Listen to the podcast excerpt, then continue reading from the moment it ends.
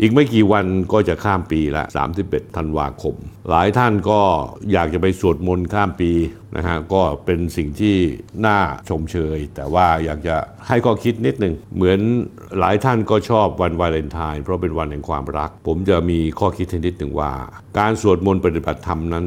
จริง ๆ แล้ว ถ้าทำได้คือทำมันสักทุกวันเลย ไม่จำเป็นจะต้องรอให้สิ้นปีสวดมนต์ข้ามปีนะฮะเพราะว่ามันจะดีกับเราทุกวัน ความรักเช่นกันทำไมเราจะต้องรอถึงวันที่ 14 กุมภาพันธ์ซึ่งเป็นวันของฝรั่ง แล้วเรามาแสดงความรักออกมา จริงๆ แล้วเราสามารถจะแสดงความรักของเราให้พ่อให้แม่ให้พี่ให้น้อง ให้เพื่อน หรือว่าให้คนที่เรารัก แสดงออกทุกวันการแสดงไม่จำเป็นต้องไปบอกเขาว่าเรารักเขาแต่เราเป็นเพียงแต่แสดงการกระทำ ที่พิสูจน์ให้เขาเห็นว่าเรารักและเป็นห่วงเป็นใยเขา สวัสดีปีใหม่ครับ ขอท่านผู้ชมทุกท่าน จงมีความสุข มีความเจริญ มีความก้าวหน้าในที่การงาน